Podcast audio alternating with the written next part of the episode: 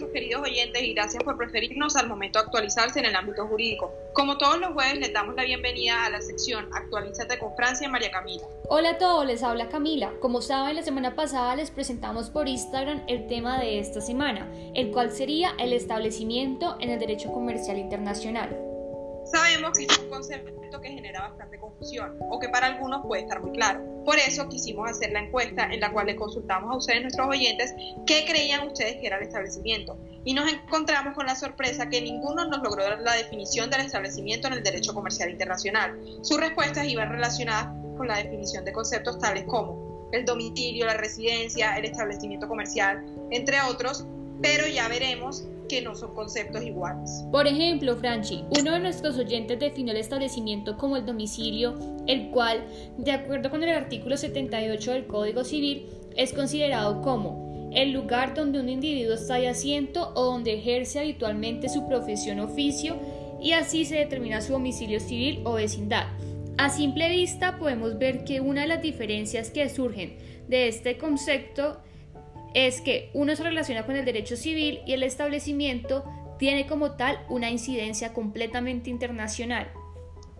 Bueno, Cami, también es curioso que otro de nuestros oyentes determinó el establecimiento como la residencia, la cual es entendida por el artículo 183 de la Ley 136 del 94 como el lugar donde una persona habita o de manera regular está de asiento, ejerce su profesión u oficio o posee alguno de sus negocios o empleo. Así mismo, muchos lo quisieron definir como un establecimiento de comercio, es decir, bajo la noción comprendida, comprendida en el Código de Comercio, que siendo esta la siguiente. Un conjunto de bienes organizados por el empresario para realizar los fines de la empresa. Es importante resaltar que el establecimiento en el derecho comercial internacional nunca se entenderá como un conjunto de bienes como tal. El establecimiento no estará determinado por un lugar físico, va mucho más allá. Sin embargo, aclararemos esto más adelante. Sí, Franchi, por último, tampoco se puede entender el establecimiento como una sociedad, como una sede social, es decir, que no es aquel lugar determinado en los estatutos de una sociedad que constituye su domicilio y que casi siempre determina su nacionalidad. Bueno, entonces después de esto espero que les quede claro qué figuras no podemos confundir con el establecimiento.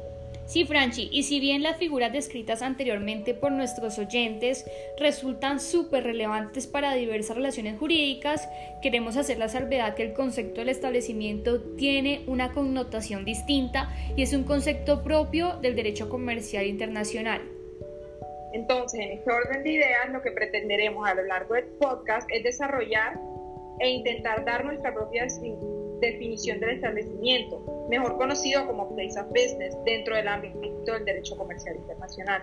Sí, Francia, y para esto resulta pertinente traer a colación la Convención de las Naciones Unidas sobre la utilización de las comunicaciones electrónicas en los contratos internacionales, la cual define el establecimiento en el artículo cuarto literal H como todo lugar donde una parte mantiene un centro de operaciones no temporal para realizar una actividad económica distinta del suministro transitorio de bienes o servicios desde un determinado lugar.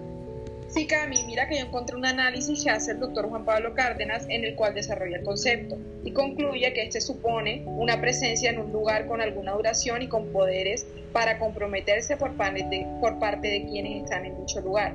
Definición que debemos se relaciona bastante con la que nos da de la convención. Imagínate, Cami, también que eh, surgió un dato curioso y es que durante la negociación de la convención, algunos delegados de esta estaban preocupados porque la expresión place of business, es decir, establecimiento, eh, pudiera ser interpretada para incluir la habitación de un hotel u otro lugar en que un agente viajero podía conducir negociaciones. Los delegados concluyeron que una estadía temporal no permite establecer un place of business, ya que el establecimiento es inconsistente con un lugar temporal. Por ello nos atrevemos a decir que vamos arraigado a un lugar en donde se desarrolla un negocio con cierto grado de permanencia. Wow, muy interesante. Y además podemos ver que este concepto resulta importante de cara a la Convención de las Naciones Unidas, ya que cuando una de las partes tiene más de un establecimiento, la Convención determinó en su, artículo décimo primero, si una de las partes tiene más de un establecimiento, su establecimiento será el que guarde la relación más estrecha con el contrato y su cumplimiento. Y en segundo lugar, si una de las partes no tiene un establecimiento, se tendrá en cuenta su residencia habitual. De lo anterior, podemos concluir que es un concepto que siempre involucra negocio y que tiene cierto carácter de permanencia. Entonces, se resolverá cuál es el establecimiento viendo cuál tiene una relación más estrecha con el desarrollo del contrato. Y resulta curioso también que en el literal B de este mismo artículo se menciona que si la parte no tiene un establecimiento se tendrá en cuenta su residencia habitual, lo que nos permite enfatizar nuevamente que estos dos conceptos son distintos que nunca se pueden confundir, simplemente que uno va a entrar a suplir el otro. Sí, Franci, además de los casos que estudiamos para ver la definición, pudimos ver que los jueces se valen siempre del lugar en donde se desarrolla el negocio, lo que nos permite ver que el criterio más importante para el establecimiento es el lugar que guarda una relación más estrecha con el desarrollo del contrato, tal como se falló en los casos que estudiamos. Habiendo analizado el concepto, entonces podemos decir que nos acogemos a la definición que da la Convención sobre la utilización de las comunicaciones electrónicas que mencionó Cami.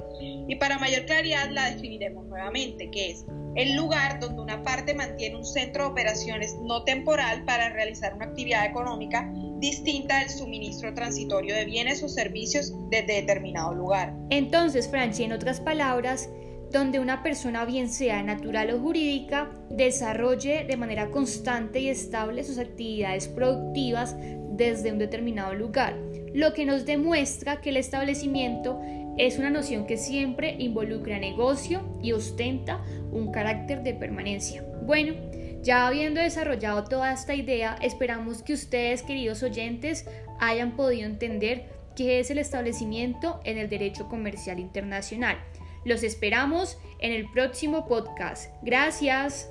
Muchas gracias.